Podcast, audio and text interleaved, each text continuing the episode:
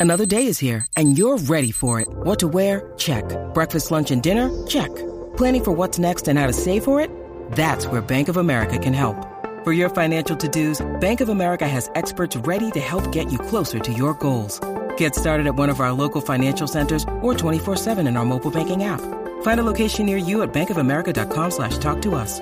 What would you like the power to do? Mobile banking requires downloading the app and is only available for select devices. Message and data rates may apply. Bank of America and a member FDIC.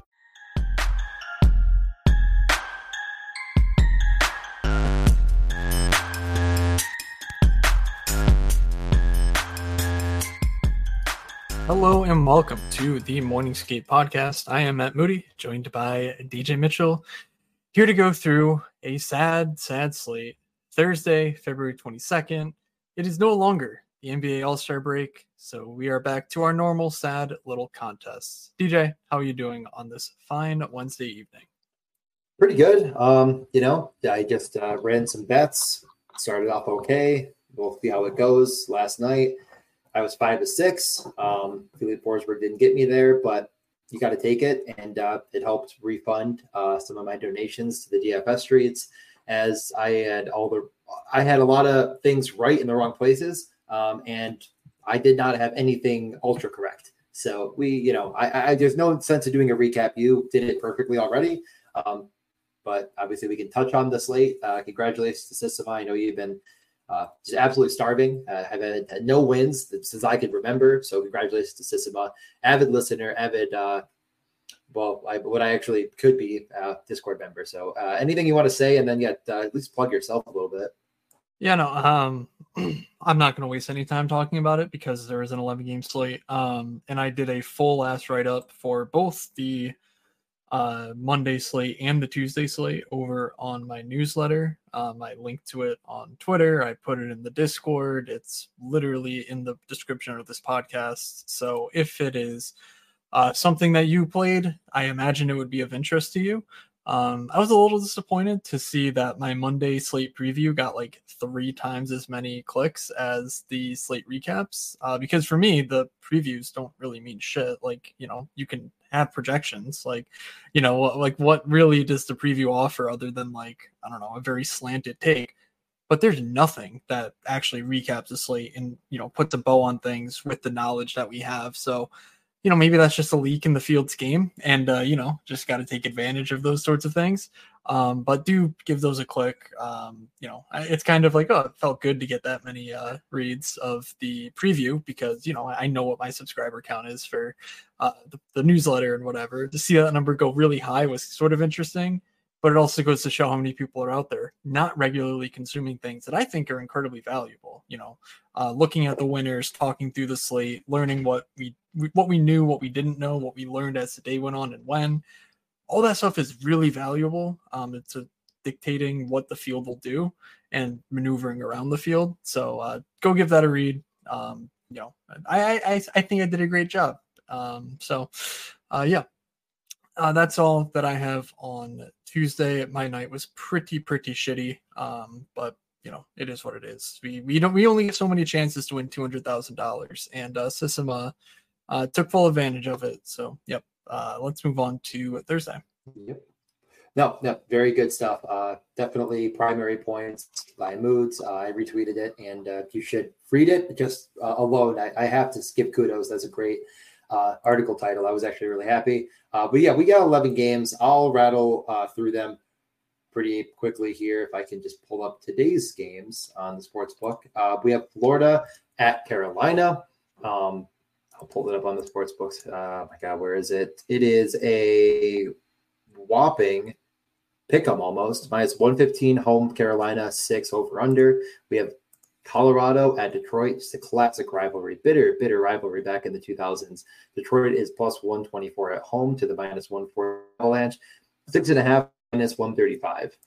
Uh, the my God, the New York Rangers and New Jersey Devils, a battle of the two teams that won their outdoor games. Um, it is a six and a half pick 'em minus 110 is nearly a pick 'em minus 115, slight favorite to the home Devils. Dallas is on the road in Ottawa. Um, Dallas is a minus 155 favorite on the road. It's a six and a half minus 142. So, so far, our biggest favorite uh, uh, on the over, and, and that's going to be the biggest on the entire slate for uh, totals. So, yep, why not go back to the Dallas file? How could that possibly go wrong? Montreal is on a back to back in Pittsburgh. Um, that is a six and a half plus 110. Pittsburgh is a minus 225 home favorite. They've been abysmal. Washington, after I, I, I know they won the slate for Sistema, is going to go to Tampa.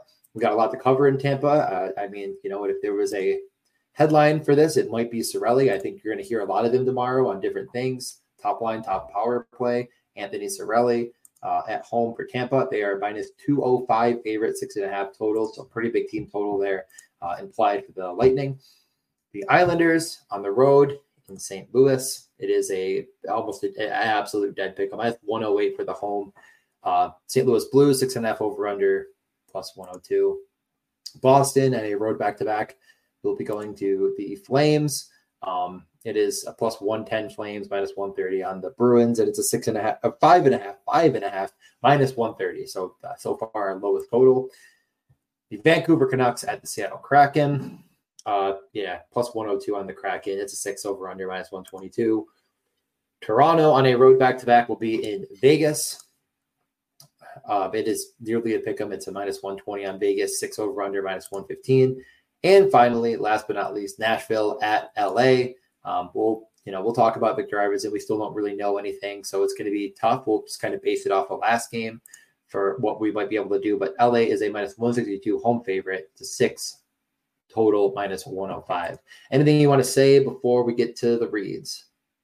Yeah, no, off the bat, um, you know, Tampa's uh what Tampa I think might be the highest team total here, just based on six and a half biggest favorite. Maybe Pittsburgh. Uh, they're they're probably in the same ballpark. Um, but that's pretty interesting. We got Dallas that you mentioned. Um, you know, uh, anyone listening to this pod and reading my stuff probably knows uh, how interested in Dallas I am um, for yet another slate. But it does seem like a pretty appealing slate as far as um, the higher end options go. Uh, MacKinnon's in a very good spot. Also, Matthews is in a very good spot against the Vegas team, potentially without Mark Stone. Not really sure of his uh, deal um, injury wise. And then obviously Kucherov and friends taking on the Capitals. So, um, right off the bat, we're going to need a lot of value plays. Um, you know, that that is uh, certain. So yeah, that that is sort of uh, something to keep in mind as we go through the slate. I, am not positive that the uh, you know that the uh, the mid tier that won last slate is going to have the same luck uh, in this slate. Um, so let's uh, get into the uh, game by games. Before we do that, this podcast is brought to you by DraftKings, um, and specifically the DraftKings Sportsbook. Uh, we know hockey games move fast, but with DraftKings Sportsbook, an official sports, sports betting partner of the NHL, you can score faster than anything happening on the ice. This week, new customers can bet five bucks and get 200 instantly in bonus bets. Download the DraftKings Sportsbook app with code THPN. New customers bet just five bucks in NHL and get 200 instantly in bonus bets only at DraftKings Sportsbook, code THPN. The crown is yours. Gambling problem? Call 1-800-GAMBLER or visit www.1800gambler.net. In New York, call 877-8-HOPE-NY or text HOPE-NY 467-369. In Connecticut, help is available for problem gambling. Call 888-878-97777 or visit ccpg.org. Please play responsibly on behalf of Boot Hill Casino and Resort in Kansas. 21 plus, age varies by jurisdiction. Void in Ontario, bonus bets expire 168 hours after issuance. See dkng.com slash hockey for eligibility and deposit in deposit restrictions, terms, and responsible gaming resources. All right. Um, let's get into the game by game. We do have uh, 11 games to get through, so I want to be mindful of the time we're spending. So, uh, do you want to kick us off with Florida and Carolina? Sure. Yeah. I mean, Florida was was pretty popular on um, on Tuesday, and they got off it running. I mean, it seemed like Florida could have a real chance to completely ruin the slate immediately as they scored 19 seconds in. It was top line two points for uh, Verhaeghe and Reinhart um, from Ekblad, and, and, then it just kind of went the other way pretty fast for anyone that played Florida. Unfortunately, um, they win three to two. Lundell gets the third, Montour unassisted on the second. Uh, it's it's tough to tough to stomach. Uh, I, I like many other teams that we're going to talk about, and, and as maybe we wind into the playoffs mode a little bit more. Not a ton of run for the fourth line. The top two lines got a good a good bit. The third line that was played a bit um, as well with Luostarinen, Lundell, and Rodrigues also got a little bit of uh, extra ownership on top. I don't think they're going to be very popular here. I, I really think that this could be a, a matchup people target goalies more than anything. Um, but we'll we'll find out. Yeah, two teams that love to shoot, two teams that are very good defensively going against each other. Um, the game kind of shows up, but in a weird way. Like it, it is kind of it kind of feels like Florida is trying to emulate Carolina with a little bit more skill, might be the way I'd put it. Um, but I don't have a ton of interest in this game from a DFS perspective, just because a lot of the top plays are very expensive. There is one thing I'll talk on Carolina about, but I want you to kind of just give your Florida thoughts before we get into that. Um, yeah, I mean, there's probably going to be like shot attempt volume, but both these teams are so good defensively that I'm not sure that it can really support the, you know, high level finishing type outcomes that I think we would need for most of the players in this game. Um, you know, just salary wise. Um, I, think on the Carolina side, you could make a better argument just because Necas and Seth Jarvis are both 5,000, uh, Necas 5,100. So at least they, you know, theoretically don't need the three point bonus to really be part of a winning GPP lineup. You know, of course, a guy can score eight points and be a winner if you have the nuts elsewhere. Um, but odds are you're going to need, you know, 20, 25, 30 from uh, like the guys like Reinhart and Barkov to really uh, you know be, be in contention thanks to a Florida piece. I'm just not sure that this is the matchup for it. Carolina at home is going to be able to basically throw Jordan Staal at, I'm guessing the uh, Barkov line, but you know, it, it, it's not like Carolina is any slouches uh, defensively elsewhere either. So I think Florida's generally out for me. Um, hmm. and I'm keeping Necas and Jarvis potentially in mind, but very, very low on uh, them relatively to most matchups, I think, just given how good I think Florida is. So, uh, what did you have to say? Yeah, no, I mean, it, it is tough because I, I, I had Carolina a bit circled coming up. I was like, man, I, I, I kind of feel like there's some interesting stuff here. And that Bunting, Necas, Jarvis kind of situation, you know, Bunting on that top power play. Um, it's just not going to happen for me here. Um, I just respect Florida too much defensively, and I just don't know if there's a slate breaker. But there is a bit of value on Carolina. I'm not sure if I'm going the Jesper Fast route. Did we see line? Did you say they, were, they changed their lines? I was just trying to like look into that. Yeah, they I, no, they, they, they, have the same. They were saying. Yeah, Fast, Fast on the top line. Okay, so Fast Aho Svechnikov, Jarvis Staal, Martinook, Drury, Necas Bunting. Gun to head, I'm going Necas Bunting Drury. Um, and it's not the best correlation in the world, but you get power play two, Bunting on power play one. I mean, I could I could conceive of a notion of why I would consider it, um, but I respect Florida too much. Just again, I, did, I guess I'll give at least a little take. Um, I, I like that line, and it's ultra cheap, like yeah. thirty nine hundred. Uh, you know, Necas coming up to fifty two, but Drury is still down at thirty one and you could get, you know, it, it's not that that's something I was like, I'm, I'm, planning on playing this next time I see him, and then I see Florida, and I'm like, shit. uh, but yeah, yeah, yeah, they've been they've been I, good. Yeah, the, the one thing that I think, you know, on Florida is that this is totally a slate where you can get away paying 7,700 for Matthew Tkachuk and just saying he takes over the game. Um, I think that is how I would be most inclined to play Florida. I wouldn't even like last late. I was, you know, oh well, I'll play Bennett and uh, Cousins with it. You know, get the stacking. You know, that line smashes. I don't even think you need to do that to basically say, okay, well, Matthew Tkachuk is the engine of this offense. Uh, the first line guys, you know, they can score a goal. They can score two goals. Hell, between Verhaeghe and Reinhart, they each score. But if that's all they get, if they get three shots and, you know, 13 DK points, like that's not going to be enough, really. But Tkachuk can put up 30 if he gets, you know, a goal, two assists, nine shots, or, you know, whatever uh, Matthew Tkachuk does. That seems to me to be the best way to play Florida if uh, if if that is what you want to do. This dude is just on an incredible run of form right now. Um, I mean, he's got 20 points in his last 10 games. Uh, clearly, whatever was ailing him at the beginning of the season has passed. So uh, I'm not playing Jesper Fast. I just the dude absolutely sucks. Like yeah. he is going to max out at three shots like in almost any game. I mean, he is one of the league's worst iCorsi per 60 players. He doesn't get any power play run. I don't feel strongly enough about the uh, Carolina matchup to really want to target that at all. So um, I'll go elsewhere for value uh, personally. But um, True. Yeah, obviously you can correlate him with Aho and Svechnikov if you wish. Anything else before you head to Colorado, Detroit? now let's move over to Colorado, Detroit. Um, I feel like we've seen Colorado recently, and, and uh, you know I feel like that could be a pretty quick one last game, Colorado won, took a, you know, I, I stood up for them as a brave person would. And, and I got up there and I said, I like Colorado one. I think they're good at hockey. And everyone said, don't like one at 20% MacKinnon Um, I did it anyways as a brave person, and they stabbed me square in the testicles. Uh, not my favorite, watching yes, Ryan Johansen you... score all the goals. Rantanen, MacKinnon, Drouin, Makar played a, a hundred thousand minutes. They were useless and me and 20% of the field took a sharp, quick, just again, stab to the balls, especially when I went out and I played Byfield and Dubois and everything with it that would have helped get there. And MacKinnon, and MacKinnon had 10 shots on goal, and I was just laughing all the way to the um, could I go back to it here? Absolutely. I love pain. What do you think? Well, I mean, this is a fundamentally different matchup for Colorado. Um, you know, they're on the road, so maybe slightly you know, it's not a home matchup, which obviously MacKinnon at home is just. I don't know. I, I really don't know how to explain the fact that the dude has not had a game without a point at home this season.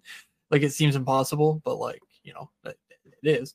Um, and he obviously has, he's a walking shot bonus as well. So, like, when you're saying, yeah, he comes preloaded with 16, 17 DraftKings points off the bat, it's kind of like, oh, well, actually, you know, that like he's never a bad play. That's the problem is, is when you're paying, you know, three players costs you $26,000 if you're, you know, spending up for Makar and Rantanen. That's where things get dicey. Um, I think that's very much in play on this slate, however. I mean, there's some value options that we'll touch on. Um, I'm more likely to just play uh, MacKinnon and Rantanen and sort of, you know, either skip Makar or do the thing where I go down to Bo Byram. Just, you know, that this, uh, I think that's thinner at home because of just how much uh, control they have over like who, you know, that five man unit and how they're playing and whatnot. It's still the case on the road that MacKinnon and Makar are going to play together a ton, but I do think there's uh, more opportunity for someone like Byram to jump up the lineup a bit, um, or you know just play other defensemen. I'm not I'm not playing Jonathan Drouin five shots, two blocks last game though. Um, if you want to do that, he's clearly getting the minutes, and you know if you double bonuses again, like look, I, I get it. There's nothing indicating that he's a changed player from the player he's been his entire NHL career, but this is as good a spot as any for uh, almost any player in the league. So uh, Colorado's in a great spot. I have, I have, two things about that. Number one, Drouin knows his cap is 13 points on DraftKings. So he gets five shots, two blocks. He knows he, he cannot get a point. Congratulations to him. Um, Cale Makar had one shot and one block in the game. That's on the stat sheet. He had eight shot attempts. Four of those were on the power play. He's, you know, I, I just, I am, he's going to be 5% again. People aren't going to play him. He hasn't had a point in six games. I'm playing him with MacKinnon. I don't care. Say whatever you want. It's stupid. I'm dumb. You're spending all your salary cap. If I'm playing MacKinnon and, and Rantanen, I'm playing Cale Makar. He's out there the whole time with them. And if they're hitting their ceilings, he's coming right along for the ride at a third of the ownership of MacKinnon. Would you like to argue that? Um, I think on this slate he will be uh more owned than last slate. Sure. Um, yeah, know, MacKinnon will yeah, probably but... be similar. I think people will be prioritizing them a bit more, but I don't think it'll be anything close to, you know, 15, 20. Like it'll probably be like 9, 10. Was it like 7 last slate? So I don't know. It was, it's it was fine. 6.2, I think I had the yeah. 40, and yeah. MacKinnon was okay. uh 20. So I don't know. Yeah, I think it'll be closer to like you know 25 8 or 9 i think that's probably fair you know not quite yeah it's still, fine. It's it's certainly been a while since he truly put a slate away. I mean 33 is probably what you need to be like yeah you had to have Cale Makar. Um like 27 is great but when there's several defensemen a night that put up 19 at like 3 to 4k um it's it's a little different you know just uh like Everyone's the way that gonna look through the game logs and they're gonna oh Bo Byram I think could get there in a vacuum. No, okay.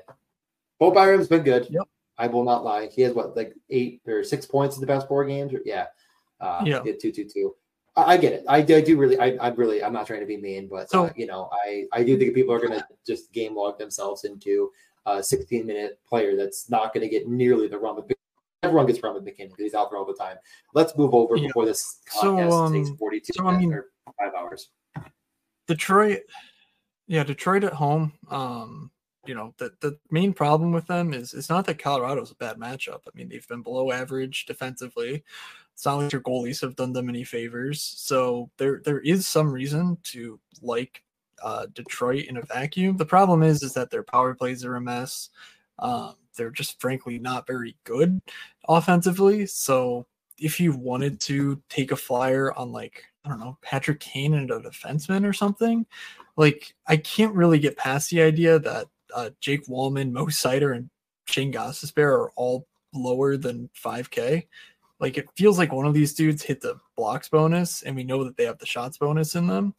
Um, like, yeah, I mean, you're, you're looking at uh, Mo Seider's game logs over on uh, the YouTube if you're watching there. And uh, Yeah. since January 25th, he has gone 17, 14, 5, 12, 12, 4, 21, 24 DraftKings points. And he's 4,500 at home in a really up tempo uh, matchup with the Colorado Avalanche. So I truly do think that Mo Seider is in play. Um, see, what's the most recent power play look like? Does that have Patrick Kane on it? Yeah, Is there I- a way we can Yeah. So yeah. So yeah, first and foremost, Mo Seider leads the entire slate in blocked over the past five games. Number two, last slate it was uh, Fabbri, Sprong, Seider, Kane, DeBrincat. Um, so perfect? ugly, but the Kane Kane Seider thing, I, I do I will have to agree. Yeah. Yeah. And uh, Daniel Sprong. Just keep chugging along. Three shots a game over the last 10 because that's what he does, despite getting 10 minutes a night. Great. Cool. And scoring. Fun time. And scoring.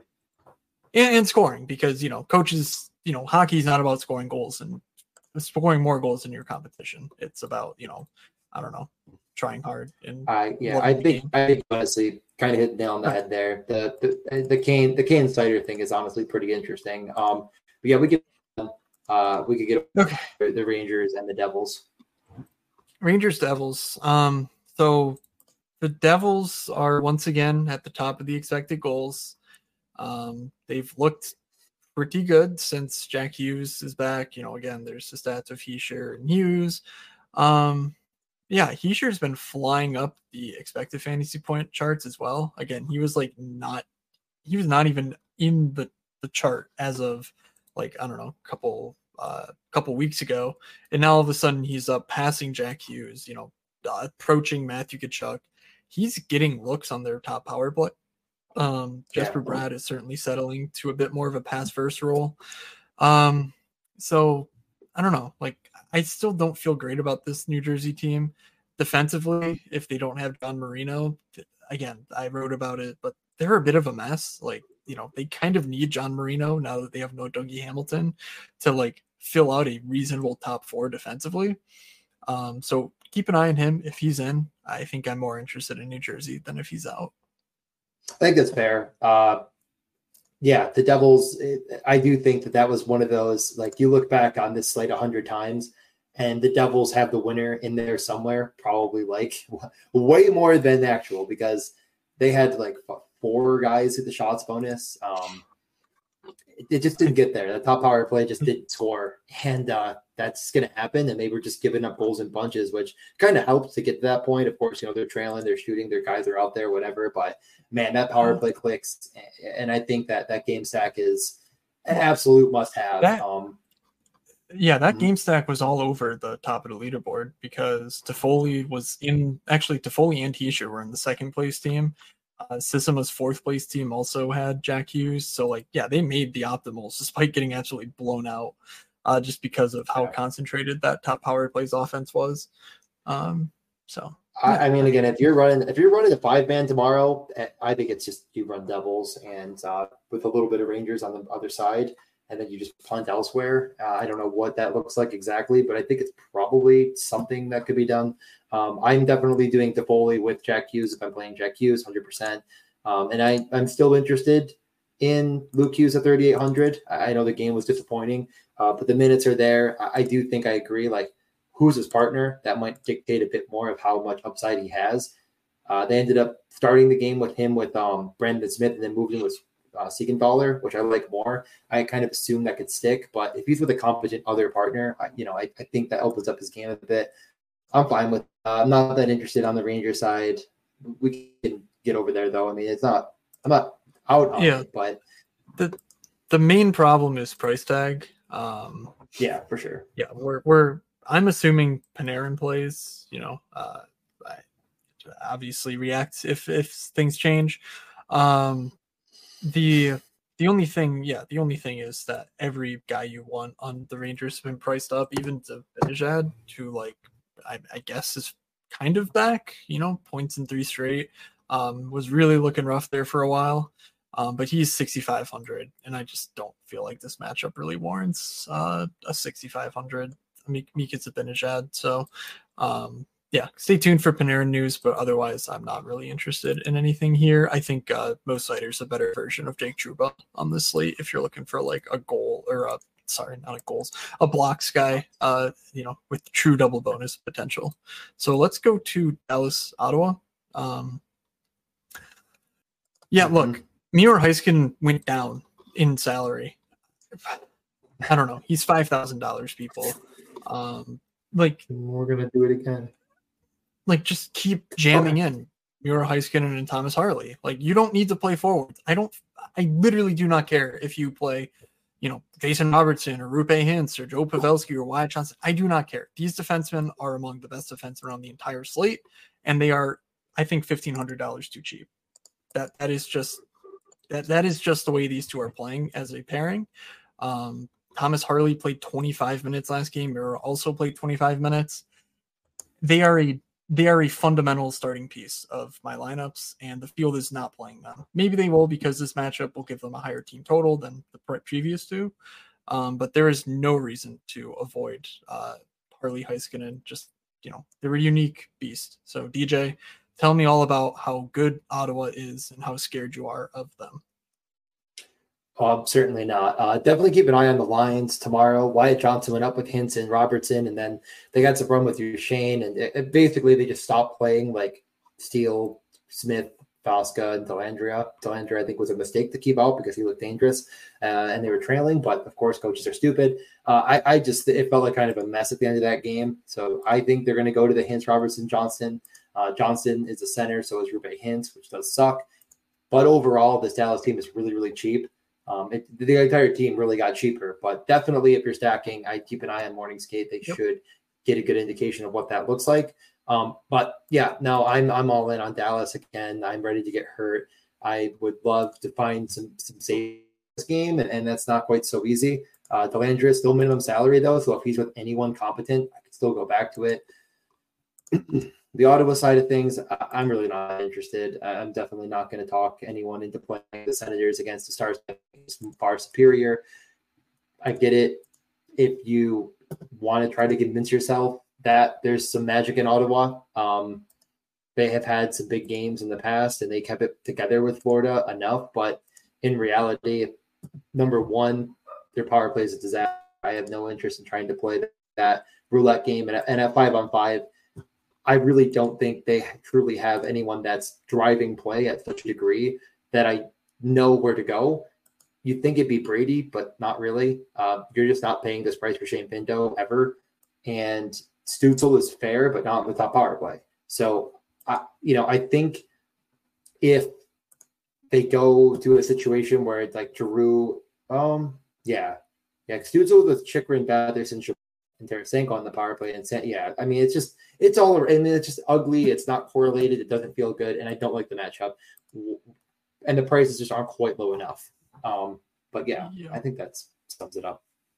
Yeah, I mean that that's that's where I'm at. I'm I have no interest in Ottawa. Dallas, I mean Dallas locked down the Boston and Rangers games. I mean there was nothing for for those teams. Boston got there through, uh, I think two or three fourth line goals on Monday, and then obviously a late game uh, goal to tie it, and then the Rangers just you know Igor showed up and was Igor. Um, I want to say at five on five they had like less than a full expected goal of of offense at five on like it was just you know there was just nothing there. Obviously power plays can be power plays, but with Ottawa there really is no set number one power play, and they all they both kind of stink. So and they're really expensive. So there's just no reason to play the Ottawa Senators in my estimation.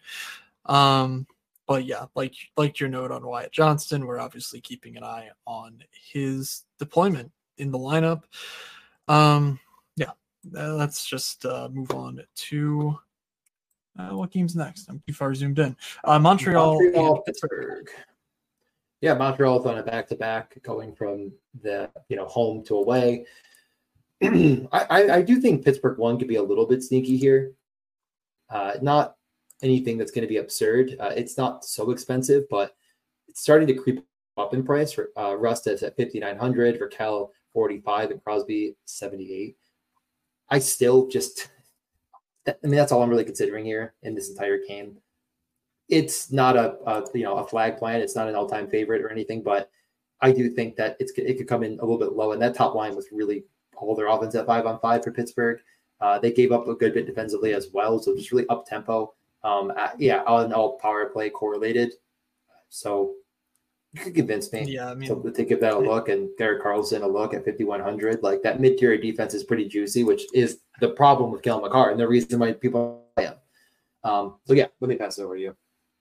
Yeah, I, I, I can't. I can't do it with, with Pittsburgh. I mean, they were like they were 10, 15% owned against the freaking Islanders in a five and a half, like where they were basic. I mean, they were a slight favorite in that game. They are much larger favorites here in a six and a half against the back to back Montreal team, and their prices did not move. They are going to be 20, 25% here. And they're not going to be sneaky, you say?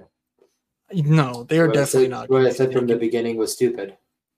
I think so. I mean, just again, basing it on the last slate where they were in a significantly worse spot. The goalie they were against was 30% owned and they still got the 15% ownership. Like, yeah, it's just not um yeah, that's just okay. happening. They come in lower. Cool. But um the problem is is that obviously Montreal is not that good defensively. Um, so yeah. you know it, it, might be it might be rational for them to be twenty percent owned and you might just need to get creative elsewhere. So I personally am probably going to try and investigate a bit more around the uh, Malkin Matthew Phillips thing because you know I thought it was a great idea lastly and it wasn't because I'm stupid and an idiot.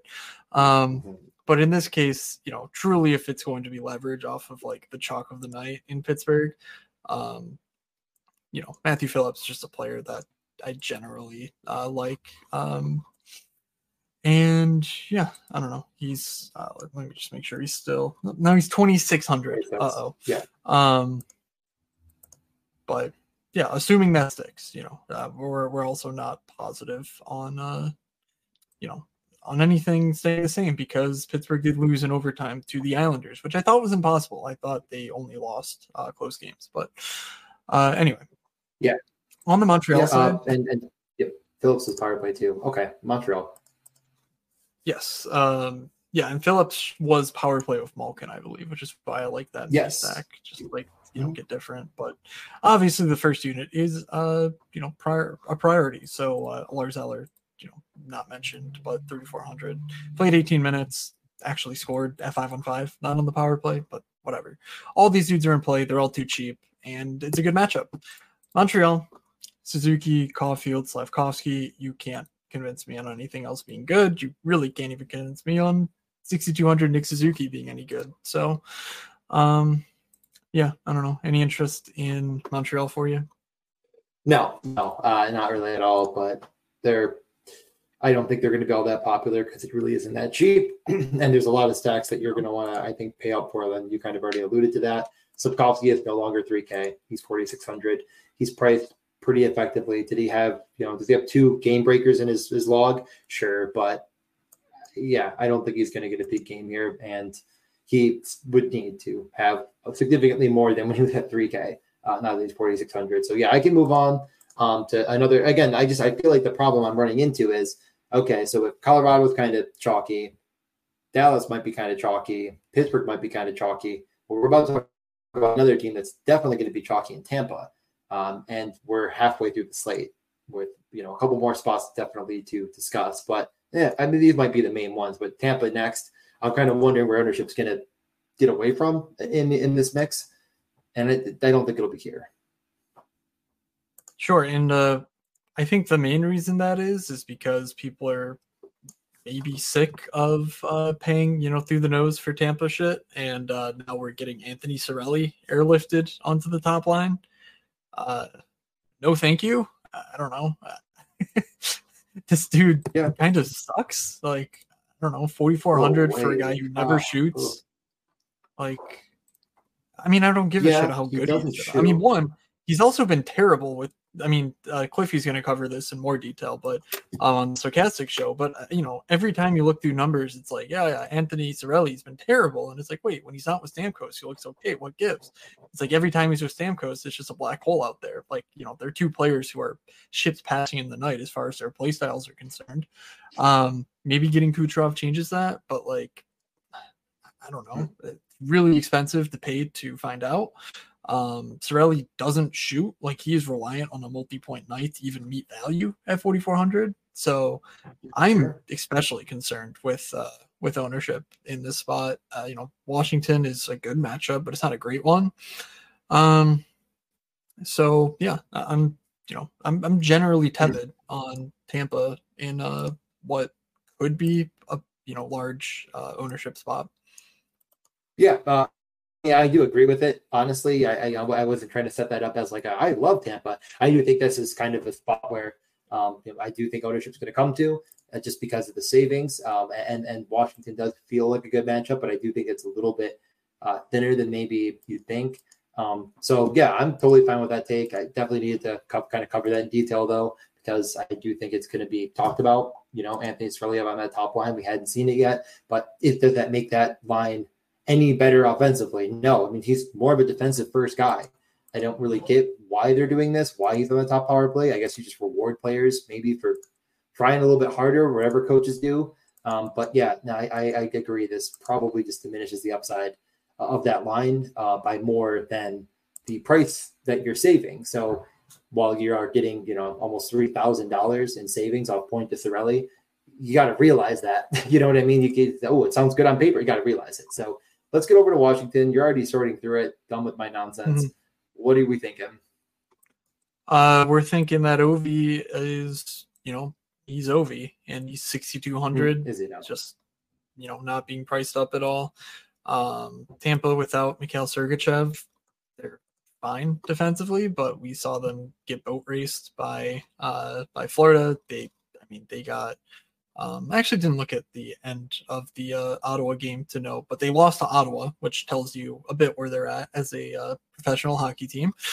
And Alex Ovechkin is scoring goals like it is 2012. So I'm pretty interested in going right back to the Strome Ovi well.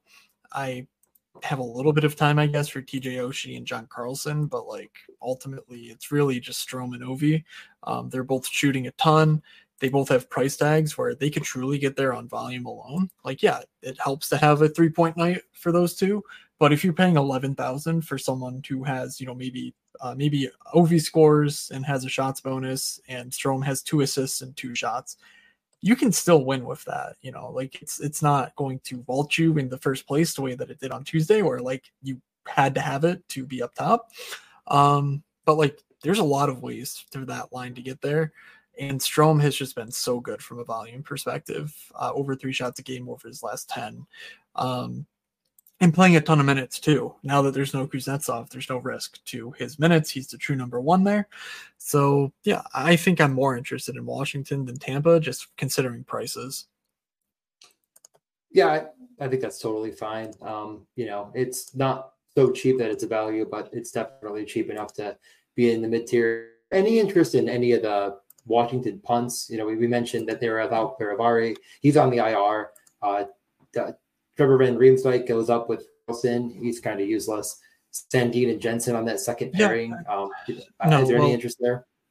TVR shouldn't be useless. He was last game, so know, Yeah, yeah, I guess you're right. but, he could be fine. uh, he he would be the guy that I you know I'm most interested in. Um, but I don't think I don't think I'm going there again. You know, my my D uh, setup is very much so like okay, how do I fit in Dallas? Oh, um, so, Tell us about your D. That sounds like a good jumping Yeah. off point to the next game. We get over, if you're ready, to the Islanders. and hold on, hold on, hold on. You you asked No, me oh. you asked me about Washington punts and didn't even uh, mention the fact Connor McMichael. Connor, Connor Mc- McMichael. Connor McMichael scored twice last game, played 17 minutes, um, close to a season high. Um, yeah, I don't know. I, don't really have much to say about it because I don't necessarily think that he's really in that sustainable of like, oh yeah, you just play him until the price is X. Like he's not really in one of those roles. Um, but you know, he is a player who long term I am betting on in basically every single dynasty league I'm in, you know, things like that. So I don't know. We do love to see it, but I'm not an MME bro on these slates, so I probably won't mix in uh, any McMichael myself. But anyway, let- let's keep it moving. to the Islanders. Um, I mean, it's. I, I mean, again, we can we'll talk about the Blues, but yeah, I, I think the Islanders will get a little bit of a little bit of play. You know, they're not going to be one of the you know top four teams. They they could be in that five to six, seven, eight range for ownership. Um, Yeah, you know, I it's, think they're funny. nuzzle in there. People want to play them. Yeah, it's funny because we say that, and then every time I look at a goddamn projection set, it's like, oh wait, actually the Islanders are the '80s Oilers. So, um, you know, and ownership obviously follows projections these days. So I'm a little perplexed as to, uh, you know, like you said earlier, I do actually wonder where ownership's going to get overlooked, and you know where where the field's not going to be.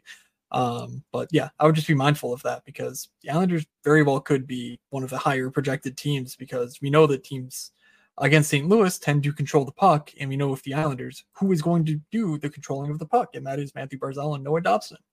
Um, so anything to say on those two? Yeah, no, I, I mean, again, I, I, I sometimes I think we, uh, we we try to maybe outsmart ourselves, and, and with the Islanders, don't do that. Don't don't try to go and think, oh, but what about the, you know, no, just it, th- that's the offense, and, and I know that Brock Nelson can have a peak game here or there. I get it. Uh, I, I feel like I'm I'm not going down that rabbit hole. It is, you know, the Horvat you could throw on there, uh, but Dobson and Barzal are just kind of on another planet when it comes to explosion games, and uh, yeah, that that's that's about it. I, I guess I get it, Nelson Palmieri. There's there's a part of me that wants to understand. There's a part of me that wants to just say that we're going to get different here, and it's cheap enough and all that stuff. But I'll never get there. And and again, Brock Nelson coming off a 28.5 against Pittsburgh. He, he's fine. He can do that, but Yeah. I'm not convinced myself of that garbage here. Yeah, no, it's fine. And the Islanders, of course, on the blue line.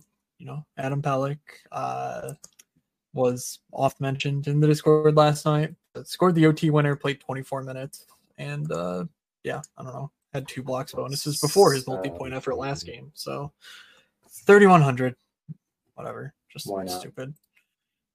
Yep, but it, it is Um, stupid, but it's bound to win a slate. Any interest? Any interest in the St. Louis guys going up against Semyon Varlamov, a goalie who we already have confirmed that is not Ilya Sorokin?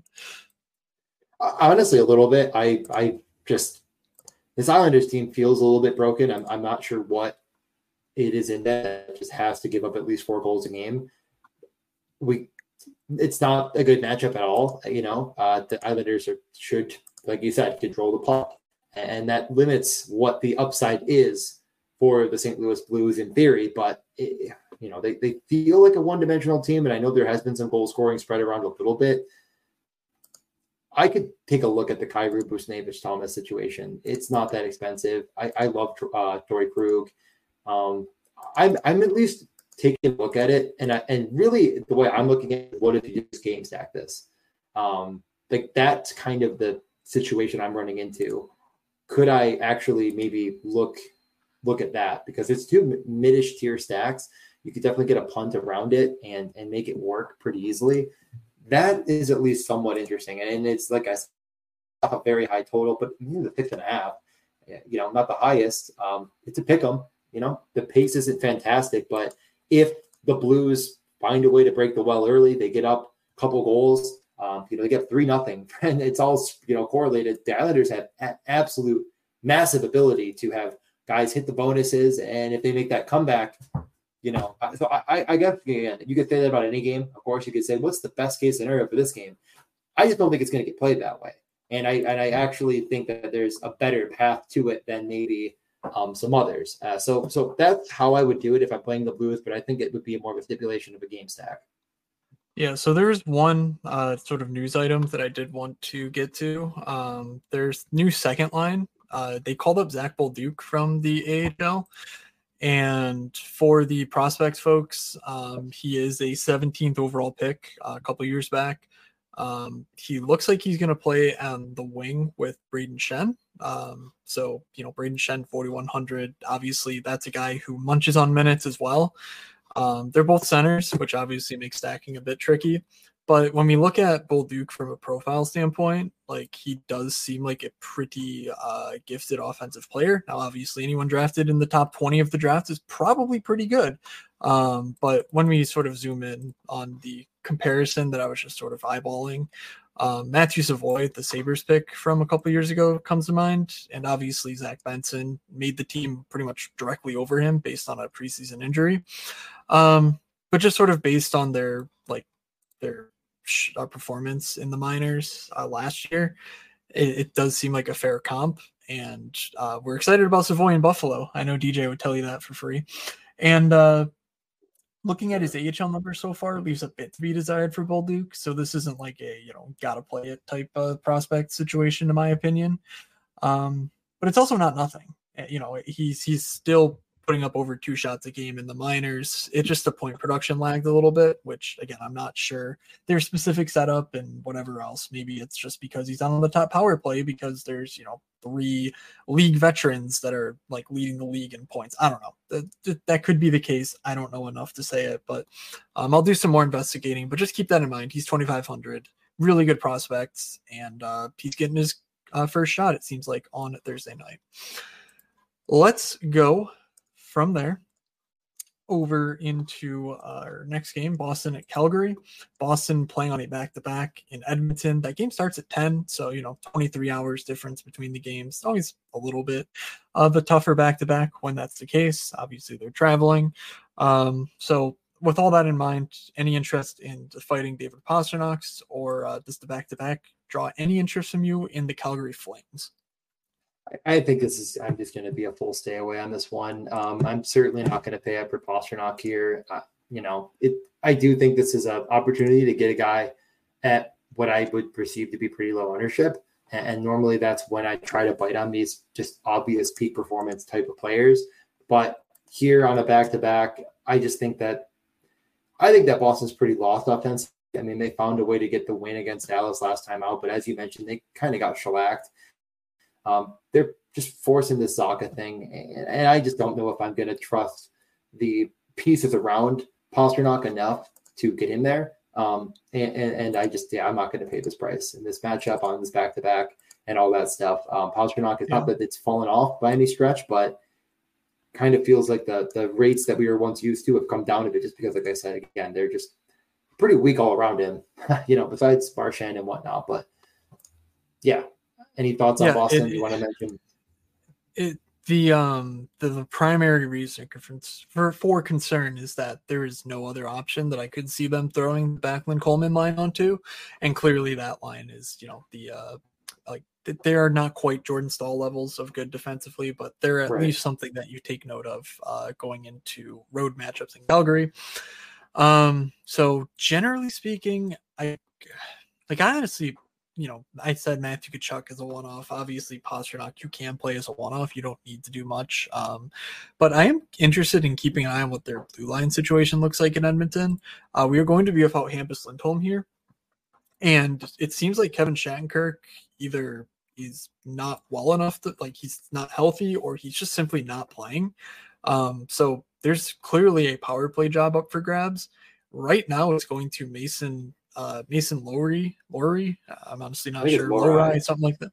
Yeah. Um, and his numbers in the past couple of years look really solid on a per minute yeah. basis.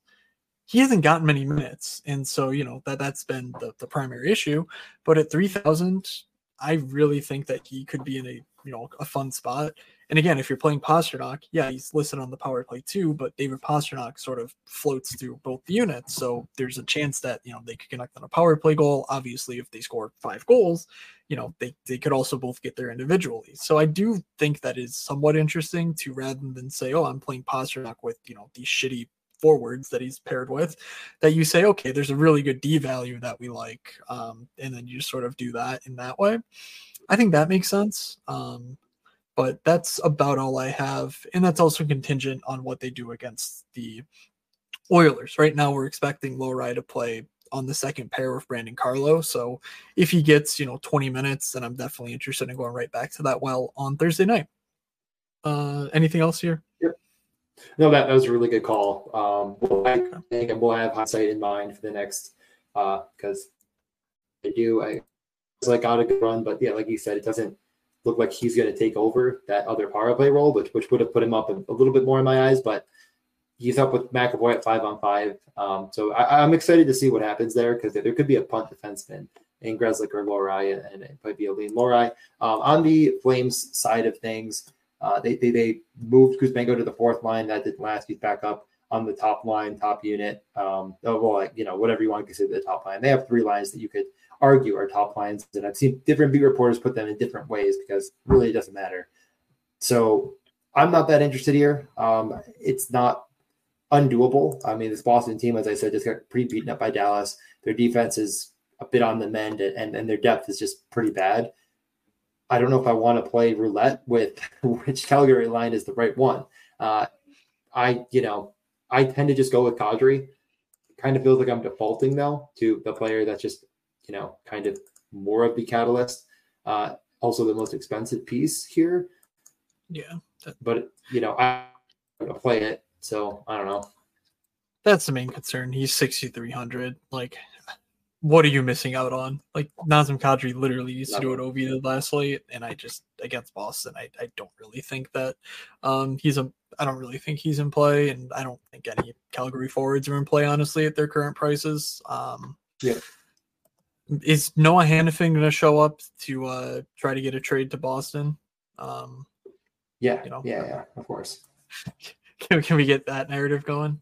He, he wasn't on the top power play. It was Weegar last game, and they won six to three. Yeah. So Weegar was up with you know uh, Huberdeau, Sharangovich, Kadri, Kuzmenko. Um, did, did want to point okay. that out because last time we talked, it was Hanifin. So you know, Mackenzie Weegar, un, un, unleash him if you'd like. Yep. I mean, the guy has been right. excellent at 6,200. I, I mean, you know, he has definitely double upside. I think if you're, you know, stacking the Flames, that's your guy. Let's move over to a game that I'm probably also not going to play in Vancouver, Seattle. Vancouver, Seattle. Yeah. Um, JT Miller, I think he was my guarantee goal last night. It was that part of my stacks. I don't know. Whatever. He scored though. You know what's funny? Uh, so I never even thought about my the guaranteed goals. I didn't even I actually was missing. I mean, one of mine was Arvidsson. That didn't go well. Um, you had Stone, and I don't remember your other player at all. I think it was JT Miller, and then Pavelski that did score. Um, so yeah, I mean the Arvidsson thing. It's t- wait, tough. wait, did we really? Did we really take both Stone and Arvidsson? That is impressive. That is impressive. Yeah, don't be a guaranteed goal tonight. Oof. Yeah. Um, yeah. Well, well we, talk about Stone in just a minute here, but so Vancouver. Um, I don't know. Yeah, this matchup definitely sucks. Uh, I can't, in good conscience, really suggest anyone from Seattle because, again, no. I, I, don't think Vancouver's bad defensively. Their numbers bear it out. I, I do think they're pretty good offensively, Vancouver. So, like, I would be fine with Vancouver too. But like, you know, we've talked about seven spots that are like, okay, well, this is going to be really owned. And so at some point, it's like, yeah, you're probably just getting contrarian for the sake of being contrarian versus like, okay, figure out which one of those spots you really like is going to be, you know, overlooked, blah, blah, blah, blah. Figure that out first. And then maybe if you wind up on something where Miller Boeser fits, you know, go, go ahead. But I don't think it's really necessary here. Uh, I can't think of any news items that we need to cover. Seattle's lines will look the same as they did last time out. Um, Burakovsky did manage to uh, put up a decent game last time for us. Uh, he's, yeah, he's was... up to 3K now. Um, not not too bad. You know, him and Jaden Schwartz were actually a powerful pairing on Monday, so maybe you could go back to that while they're cheap enough. But um, yeah, this is certainly not a matchup in an 11 game slate yeah, where I am like, yep, these are the values I want. The power play goal scored by Seattle was this was the unit that was out there: Schwartz, Wennberg, Burakovsky, Dunn, McCann. I put it in that order mm-hmm. because Burakovsky, Wennberg, and Schwartz are all correlated on the same line. Uh, that does remove McCann from the Beniers Eberle unit. Um, and, and, you know, Tolvanen and Bjorkstrand, et cetera. I, I, guess, again, like if you're looking for punts, you could convince me that Burakovsky's a good play for sure. Um, I, I, don't know if I'm jamming in Mr. Wennberg. Uh, that seems a little a little too thin, thin even at 3,200, but Schwartz Burakovsky is not stupid. Yeah, and you know, just stealing what I wrote up on Monday's slate, but uh while not especially high on my list, I would be remiss to point out that Burakovsky makes the values part of the sheet despite dismal game logs. Interestingly, this is masking a rather strong five shot attempt per game mark over his last 10 to go 15 minutes, and power play time as part of his projection at now 3K. You'll probably want to pair him with Wennberg and or Schwartz, all of whom a 5 and 5 line and power play unit, as I don't see Burakovsky putting up 19 DraftKings points without either of those guys beating their price tags as well. So, um, you know, I hold I hold that uh, very much true here as well, but obviously not a matchup where I'm targeting that in, in a big way. So uh, kudos to me for looking through Burakovsky's horrible, horrible game logs and spotting a gem, but certainly not trying to uh, double down on this Thursday slate. So uh, anything yeah, else here you want to cover before our uh, kind of crown jewel of the night slate, Toronto Vegas? Yeah, yeah. Don't drink, don't uh, break your arm drinking yourself off there on the Burakovsky take, and let's move on to Toronto uh, versus Vegas. Sounds good to me. Cool. Um, so Vegas, we are keeping a close eye on Mark Stone. Um, I, I don't think he will play. Obviously, he's Mark Stone, so uh, any injury is a huge concern with him because you know his his previous history of surgeries and whatnot. Um, it does seem like Nick is going to jump into the top power play in Stone's absence. Uh, 4K correlated with Jonathan Marchessault. You can certainly talk me into that against Toronto on this back to back. And then Shea Theodore on defense is 5,900. You know, came back, picked up a power play assist. Didn't do a ton, but, you know, uh, obviously he's more of an upside play than the uh, Alec Martinez type, where he's going to grind you out double digits, you know, through through block shots and shots and whatever being bad without the 30 point upside. Shea Theodore has that, so that's why I'm interested in uh, some Vegas stacks. But uh, any thoughts here? I think you, yeah, yeah, that's really the correct take. Um, I like Shea Theodore, obviously. I mean, he came back in and kind of got right back into the fold, as you as you said, top power play as expected. Um, you know, Waugh, Marchessault, yeah. top line, top power play ish. I mean, however you want to look at it. Um, things kind of went into a bit of a blender in that game. So definitely, whatever you're looking to stack, you, you just got to give it another look because, you know, Stephenson, Marchessault, Waugh, Carlson were playing with kind of everyone by the end of the game. I mean, Stephenson at 23 minutes, and that's not a great sign. So yeah, definitely keep an eye on whatever you're going to be doing. Um, and you, on the other side of things, this is the fifth game for Morgan Rielly and his suspension, which was upheld. So of course he will still be out. And Toronto hasn't been, you know, terrible defensively, but you know, eh, I'm sure it doesn't help. And they're on a back to back, as I already mentioned, um, going from Arizona to Vegas. So interesting. And, and, on the Toronto side, I, you know, I'm not all that interested here. This Vegas team, I, I think, will be boring, but without Mark Stone, it definitely opens up things a little bit.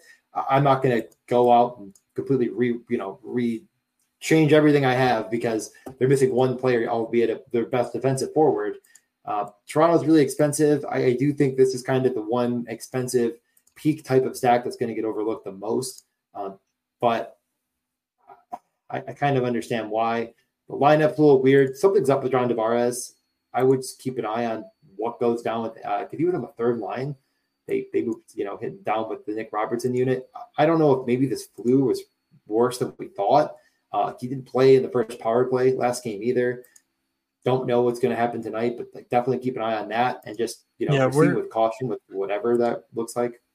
We are expecting Tyler Bertuzzi to have his power play role tonight, so you know obviously uh, Thursday that could be different if they change it in game, but um, as of right now, we're expecting Tyler Bertuzzi to be power play one for the Toronto Maple Leafs over John Tavares, which is really a sentence I could not have imagined saying, you know, two, three years ago. Um, but here we are. So, uh, yeah, uh, Toronto's obviously a better matchup, you know, like based on the expected goals than Vegas has. Um, so I don't know, Auston Matthews, he's really good. He's Yeah. He can't possibly be owned. So uh, you know, No, I know that's kind of how it have at it. Have at it. Uh, Mitch Marner is also a, you know a good stacking partner. I think especially without Morgan Rielly, that there's just I think there's little involvement from the D on that power play unit. Without with with, with Bertuzzi there, I think there's even less reason to think that okay, they score a power play goal. Who gets the points? It's going to be Matthews and Marner, you know, far more often than if Rielly and Tavares were on that unit, where they're you know not puck dominant, but they're more puck dominant than uh, what Liljegren or whoever's the D there and Bertuzzi. So um, that's uh, that's where I would go. I would just spend up on Toronto. Obviously, you need values to make that work. Um, but yeah, you know, uh, Shea Theodore just easing into form. This is the night. This is the night he rewards us for our long term belief with the uh, 30 bomb. So uh, thank you in advance, Mr. Shea Theodore. Um, final game? Yeah, let's get to the final game. You know, I mean, I, I like, I don't know, I don't really care about the whole the bet thing that I posted because you know, I I truly love Viktor Arvidsson. Like, I don't know him personally, obviously, but this is a guy that I was super high on, and um, I always, you know, love him, and, and I think he's just a very, you know, he plays the the game the way I like to watch players play it. You know, just absolutely out there doing all the fantasy stuff you'd want, shooting. Um, I'm hoping for the best, and, and I'm not sure if it's good news or bad news that we got like no update. I have to tend to assume it's better than the alternative of him being, you know, if they knew, and they, I don't think they'd hide it from us. So we're gonna have to keep an eye on LA in general. Last game was completely into a blender 17 seconds in because that's all Viktor Arvidsson could play before he skated off the ice with what appeared to be a lower body injury, and of course caused for great concern. Him coming off that top power play, but uh, Byfield back on it. Byfield had w- one of the best goals of the season that should make every highlight reel. Uh, he still played primarily with the ball. Um, that line did get there, and looked at my Colorado one stack and just laughed at it as it got there. Um, look, uh, my God, Laferriere went up with Kempe and Kopitar, and they reunited more Janelle and Fiala. So let's just work on that assumption that Arvidsson isn't going to play tomorrow. But of course, again, you know, we don't know. Is there anything there that interests you? And, and what I think is a good matchup, and again, this is the one that I really think is kind of the most interesting to me. Uh, as far as people aren't going to play it, I do think it's a really good matchup. It's a little bit tricky to pick out exactly what you want to do, but third line here, I didn't even mention the third line mate on it. It's uh, wasn't it? Why do I think it was Turcotte? The Turcotte or Lewis? I don't know. They kind of well, I guess it was Kaliyev, Turcotte, and Lewis, but I thought it was Turcotte. But the only way It's Laferriere. I don't. I don't. Laferriere played with Kopitar and Kempe like the whole game. Oh, oh, you're saying okay after the injury, yeah. Um, Yeah, I personally kind of the the so it's a very interesting spot as you know. The uh what I think is the most interesting thing to suss out is the top power play. Did we see what that looked like? Yep. Was uh, it Doughty, Byfield? Kempe, Kopitar, Fiala, and Byfield. Yes. Okay. So that's obviously a little unfortunate for trying to correlate Byfield and Dubois, uh, but their prices remain, you know, just extremely egregious. Um, I could wax poetic about that Byfield goal for several, several minutes, but I won't. I'll just say that we've seen him go on a run of, you know, very strong underlying production for several games earlier this season with a power play one role that is back on his lap whatever whatever they did to get him and Dubois going, it, it worked. Uh, Dubois looks awesome. Um, he's a true power forward, you know, blah blah blah.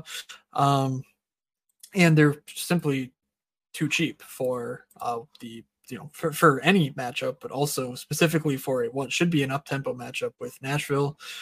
Um, Byfield at 4,500, Dubois at 3,700. I think this is one of the best value options of the night. We got further clarity that uh, Brandt Clarke is here to stay with them sending down uh, Jordan Spence to get basically a game in because they're like, yeah, we're sorry, you're not playing over this guy. Um, so even though he's 4,100, even though he's only playing 14 minutes a night in that stupid role, um, he can still really uh, correlate well, especially with Dubois. Obviously, Byfield moving up changes that a little bit. Um, but I think in, you know, there are going to be some games where Brandt Clarke is going to touch, you know, 19, 20 minutes, and that will only grow. It won't shrink it from here here out. He obviously looks incredible out on the ice, um, and it's just a matter of time. So even though it's, you know, maybe a thinner play, I do think stacking LA with Brandt Clarke does make some amount of sense. I would be remiss not to mention Drew Doughty uh, scoring a goal, having an assist, hitting four blocks, uh, four shots, 26 minutes last game. Just stupid. Um, but you know, it, is what it is. See 5200, and again, this matchup is very, very enticing. Going the other way, you know, we've seen this team a lot without Viktor Arvidsson. It's not like they were all that good for the, the vast stretch of the season up until his return. Obviously, part of that was goaltending, and you know, I, I think they're better than what they showed during that run. Um, but Nashville won it's perfectly correlated on the top power play. Uh, Gus Nyquist scored an empty netter last game. Otherwise, they were pretty quiet. Um, but I think they're really inexpensive relative to their ceilings, and this matchup feels like a good spot for you know what truly could be like a blow up type game. So, um, yeah, I like Nashville one a, a, good bit here. My main problem is trying to fit Roman Josi with it, which I just don't think I can do, despite his uh, really solid run as of late. Yeah, no, I, I, I tend to agree largely with that. Like Nashville one was quiet; it shouldn't have been. Um, sometimes them's the breaks. They are coming off of the the first game since they weren't allowed to go to a concert together. If you didn't listen to that, um, you know, I, I you know that was uh, the big narrative that they're they know you can't go see U2 at the, uh, the, the, the, Globe or whatever. And, and, they got that boost in the game and it just spread out through all four lines. And that'll happen sometimes. But the boost hasn't worn off yet, in my opinion, and it could all correlate to top line this time. So if you want your narrative, you have the U2 narrative, and it's the second game, the U2 narrative, where they win the slate. I mean, that's obviously what the prophecy we're told. And if it gets there now, I'm going to clip this as serious, and if it doesn't, I'm going to say I'm joking. Uh, well, jokes on you. I did, I did, uh, I did hear that. Um, so you know, I was I was uh, in on the everyone hates Andrew Brunette, um, which is cool. You know, mm-hmm. we, we like a good we like a good controversy here. We like a good reason to you know spite coaches, um, because coaches suck. Um, yeah, the only other player though that I would go, go ahead. Oh, go. I'm sorry. I was I was just gonna say I hate bosses. But yeah, they're just gonna be stupid. But then I stop you from making a good point instead of my complete yeah. uselessness on that entire stance as you rolled your eyes, laid back in your chair, and I continue to talk about nothing. So let me pass it back to you. No, you're actually uh, you're buying time for me because I'm trying to click on natural stat trick stuff uh, to get two game logs for uh, Cody Glass here, but uh, this dude yeah, is the U2 concert looks interesting. Okay, okay. Thank you. Uh, wait, do you know who owns the the Sphere? The owner of the New York the guy, Rangers. The, the Dolan, right? Dolan, is that his name? So a Rangers Nashville stack. You you've solved it. Okay. Um. You anyway. solved it. You and me, you too. Okay. Did you fold it so Cody Glass. I really can't go any longer. Okay. Cody Glass. Please, DJ. You, I am ready for you to shut the hell up. Um. Cody Glass in his last six games, six shot attempts, six shot attempts, 10 shot attempts, six shot attempts, three shot attempts, seven attempts. That is, I mean, that is really good for anybody, let alone a $3,300 player not getting a ton of ice time. I mean, his last three games, 15, 13, 13 minutes time on ice. That is really good for a player with as much underlying, you know, pedigree, prospect skill, whatever you want to call it. Um, as Cody Glass has. Obviously, it's taken a while for him to get to this point, but I got to say, this is one of the more impressive runs of his career. Maybe I'm wrong, but I, I, do think this is a clear buy time for Cody Glass as well on that top power play for Nashville. Um, only problem is, is like, are you going to replace Gus Nyquist with him? Maybe. Are you just going to fade Forsberg? I don't know. It seems kind of dumb.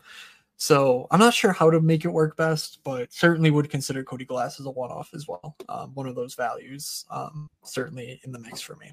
So just wanted to give him some love before we head to top stacks guaranteed goals. DJ, uh, what are you thinking for top stacks? Uh, yeah, um, I you know I'm to start with um, what I believe will be the top line in Dallas, and that's Robertson, Hintz, Johnston. Um, and if you want to leave off Hintz and just play Heiskanen and Harley, or however you want to kind of do it too, uh, I, am definitely playing one of those defensemen with it. So why don't I just keep it as three? I'll do I'll just do Heiskanen, um, Johnston, and Robertson. All right. Um, okay with, okay yeah. That is very much okay with me coming from the guy who basically poo pooed me right away when you're like, oh, I got to do this again. And then guess what? He's doing it again, I, folks. No, I, I'm saying that self deprecating because I, I, continue to go back to that same. I played Dallas. I played Johnston and, and Dellandrea. I played, I just didn't right. I didn't. You played Dallas, you lost. So I did play Dallas. Like don't don't sit here and think I'm I'm clean. I played two lineups and one at Dallas, uh, garbage in it. Don't worry, I'm going right back to it. That was the point I was thinking. I see. Okay. Well, anyway, you gave me enough time to struggle through um to struggle through things here. And so let's um let's let's dip into one of our values because I think that it is perfectly reasonable to you know play play three centers or even 3D on this slate. I think you know I think any build really makes sense. There's a lot of players at any position that I'm enjoying.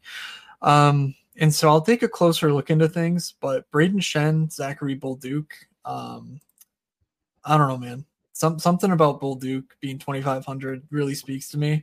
Um, Brayden Schenn is not a guy who typically gets benched. We honestly haven't seen St. Louis mix in many prospects, so there is the possibility that the basically the coaching situation will make it. Oh well, actually, Schenn's going to play 22 minutes, and Bolduc is you know Wallstrom playing 10. But kind of don't think that'll be the case here. I'm trying to you know I'll try to rack my brain for more examples of this actually coming to fruition. Um, but I mean, it is incredibly cheap. Again, Bolduc has all the prospect pedigree that you could ask for. Um, I'm trying to find the third line mate, but of course, I'm not finding on your chasm of a goddamn Twitter account. And uh, I don't remember if I retweeted it or not. Honestly, it doesn't matter. Probably the captain. Anyway, it's it's Jake Neighbors. Um, it's perfect. Jake uh Neighbors is on that top power play that is actually good now. So um, there's even more possibility for Jake Neighbors to uh, t- to mix in there. So uh, give me St. Louis too as my top stack uh, for value purposes. Okay, I will go with um, the Danault, Fiala, and either Moore or Arvidsson. It doesn't really matter to me which one's in. Um, I'm going to assume it's going to be Moore. Uh, I, I love that line, and I think that's going to get very, very overlooked. The, the power play correlation is a bit concerning, but I think they can definitely handle whatever matchup they get put up against at five on five. And I'm not, I'm just not too nervous about. I mean, I, I, I got to assume that's going to be matched up with the top line in Forsberg. Hmm. I want to come off this already because they're home. Holy shit! I want to go back. Um, I'm sorry, DJ. I was just I was just completely ignoring you, so uh, you'll have to remind me what your stack is in four seconds here. But the people in the Discord are really mad at me for not having narratives. Um, at my fingertips and you know missing narratives every slate whatever here we go zach bolduc the st louis coach was his ahl coach this season bannister you know promoted after firing all that do you want to know who zach bolduc's qmjhl coach is dj or was you know he's he's relevant here you know maybe a guy who yeah, just got a job with the new york hockey yeah, islanders it's, patrick Roy. there you go congratulations um, so, you figured it out I mean, come on, people this is this is perfect. Um, Bolduc against his juniors coach and the assistant coach because uh, Waugh poached someone with them on the bench. That was a whole thing too. Um, and then Bannister. So there we go. Uh, I feel good about that. What was your second stack? You know, I was I was actually I'm, I'm gonna I'm gonna go back on it a little bit. I'm gonna I'm gonna ask you. I was going with the the note line, whether it be with what would be a narrative in Arvidsson if he plays, uh, but more than likely the more Fiala and then I'm thinking, I mean, they're going to get matched up with the O'Reilly line. I mean, I don't know if that even scares me really, though. Um, or do I go with the Kempe, uh, Laferriere, Kopitar? I just hate playing Kopitar, but I don't blame you. But Laferriere is I mean, Laferriere is yeah. awfully fun. If there's a power play job for him, which I think there is without Arvidsson, uh, 2900 is awesome. Yeah, give me one last second. Let me just look at the second power play. I, I think that might just be right. Um, no, it was Clarke to No, it was to no. Um, you could just do Dubois Byfield again for your savings. Maybe I'll do that. I'll. I, I mean, all three sound good to me. Like I, it's hard. I, I, you know what? Let's do Kopitar Kempe, um, Laferriere. Let Let's do it. Let's let's not up. Awesome. Um, I was actually looking at the other end of that game. So uh, Nashville won for me, but is. um, and Yeah. they work together, like I was saying, because Danault's going to be against it. So if I don't play the Danault line, it's like, oh, Nashville one dominates, and then who goes over the boards? Kempe, Kempe hat trick. I mean, we we've just built a shipper. I mean that's what we do here at the Morning Skate Pod. We we build shippers. Yep, we did not steal that from anyone. All right, um, guarantee goals, and let's get out of here. All right, let me pull that up. Um, you have? Let me. Let me. I, I want to make sure I'm writing it down so I remember tomorrow. Uh, last time didn't happen. Do you have anything? Um, I okay. So I mean, I technically don't, I guess, but uh, I will go Matthew Tkachuk, seventy seven hundred. Okay, I'll go. I'll go with Nico Hischier. I think you made a pretty good case for like. And again, like oh, he, it's not going to overlook in DFS circles, but I don't think the sports book's going to catch up to it because he actually is being utilized in a role in the power play to shoot. Um, I don't know what his goal odds are off the top of my head, but I don't hate the matchup. It's not going to be the highest total. Goal odds aren't there, but I think he's going to be you know fourth on the list, maybe uh, third or fourth. So I'm fine with that. I'll take Nico Hischier at whatever his price is. I'm going to figure that out, and then I'll find my other guy. And I hopefully stalled long enough saying nothing to get you a chance to make another selection. Yeah. Um. Yeah, I'm I'm torn between um.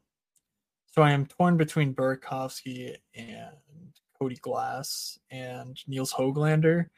All of those feel like reasonable plays. Um, know, I don't even think we mentioned Hoglander, but obviously that matchup's a bit blah in Vancouver, Seattle. Um, Glass doesn't really pair well with the lines I picked, so uh, let's do Andre Burakovsky. Um, you know, again, he's on that power play. He's correlated with his line mates. I 3K is obviously too cheap if he can stay healthy. If he can get, if he can build chemistry, we know that he's got a DFS profile that could propel him into the 5K range easily. Um, so I love getting him at 3K when he's seemingly figuring it out as far as putting pucks on goal. Mm-hmm. Um, yeah, the, the guy that stands out in my range uh, is is definitely Wyatt Johnson, but Johnston. But I'll I'll go with I'll go with Marty Nachos. Uh, well, no game stack. I don't want a game stack. I don't want to do two guys from the same game. I don't really like. Uh, well, yeah, Rakell. I'll do Rakell. Yeah, that makes sense. Yeah, but that, that I just went down two seconds longer. There he is. I'm like, what other teams would be popular? That's not in the bad spot. There he is. So Hischier Rakell, the Chuck Burakovsky, guaranteed a stone cold box. Don't even think about it. And that's guaranteed by Matt. So everything you bet, Matt's backing up. Thank you, Matt, for backing up everyone's bets. Uh, okay. This is not financial advice, and I don't mean that. Anything else you want to say? Thank you for saying that. Um, I, I can't afford to pay out even one ten dollar uh, loss at this point. Um, given I don't think my Wednesday's gonna go great. Um, System took all your money. yeah, I'm I'm busy trying to pay back Systema for uh, you know just sh- sending him 200k, uh, 500 bucks at a time. Uh, anyway, uh, that'll do it for us. Um, if you got through the end of this marathon and still haven't read my slate reviews from Monday, Tuesday, please go do that. Links in the description on the Twitter, blah blah blah. We covered it. Um, follow us on Twitter at Escape Pod. subscribe to the, Also- uh, the the thing. Yeah. Um, I, Yeah. I love getting those notifications. I get every one of them on my phone, and every one of them makes me just just a little bit happier. Um, so keep doing that. Make me happy, and I will give away my Rasmus Ristolainen autograph Buffalo Sabres picture at a thousand subscribers. We're like 900 away. We're almost to 100, I think. I actually we're over 100. I don't remember what we're at. Awesome. I think we're over 100. I don't actually. I don't know the number. I get. I literally every time I look at YouTube, I get like a couple, and it again makes me very happy. Yeah. Well, um, and then you get obviously sidetracked to uh, like the hot naked yoga. Um, anyway, uh, okay. Okay. First off, yes, I do. and Pokemon Yeah, card. you're right. No, you're right. Of course. You know, I just I don't want to buy them. I just want to watch people open cards sometimes. You know, and I and I've No, watched some sports ones, and I'm just like, I don't know, like it looks cool, but I'm like, I don't really know what's valuable here. But like, yeah, sometimes you just go on a nostalgic bender. When I was a kid, I absolutely no, I was, I loved it. I was on a run of hundreds of dollars.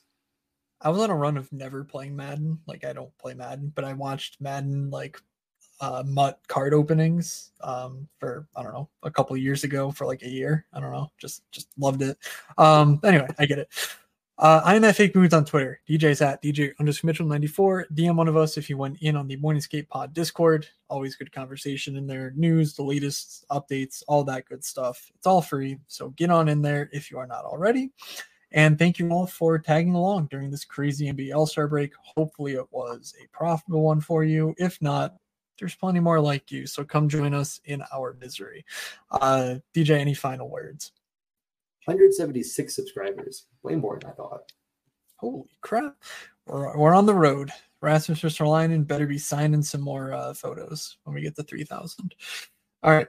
Uh, he lives right down the road from me here in Philly. So uh, I'll go I'll go hit him up. Anyway, this plane has careened into a mountain. So, with all that said, thank you all for listening. From Doug, from DJ, from myself, have a good sleep, everybody. We will see you.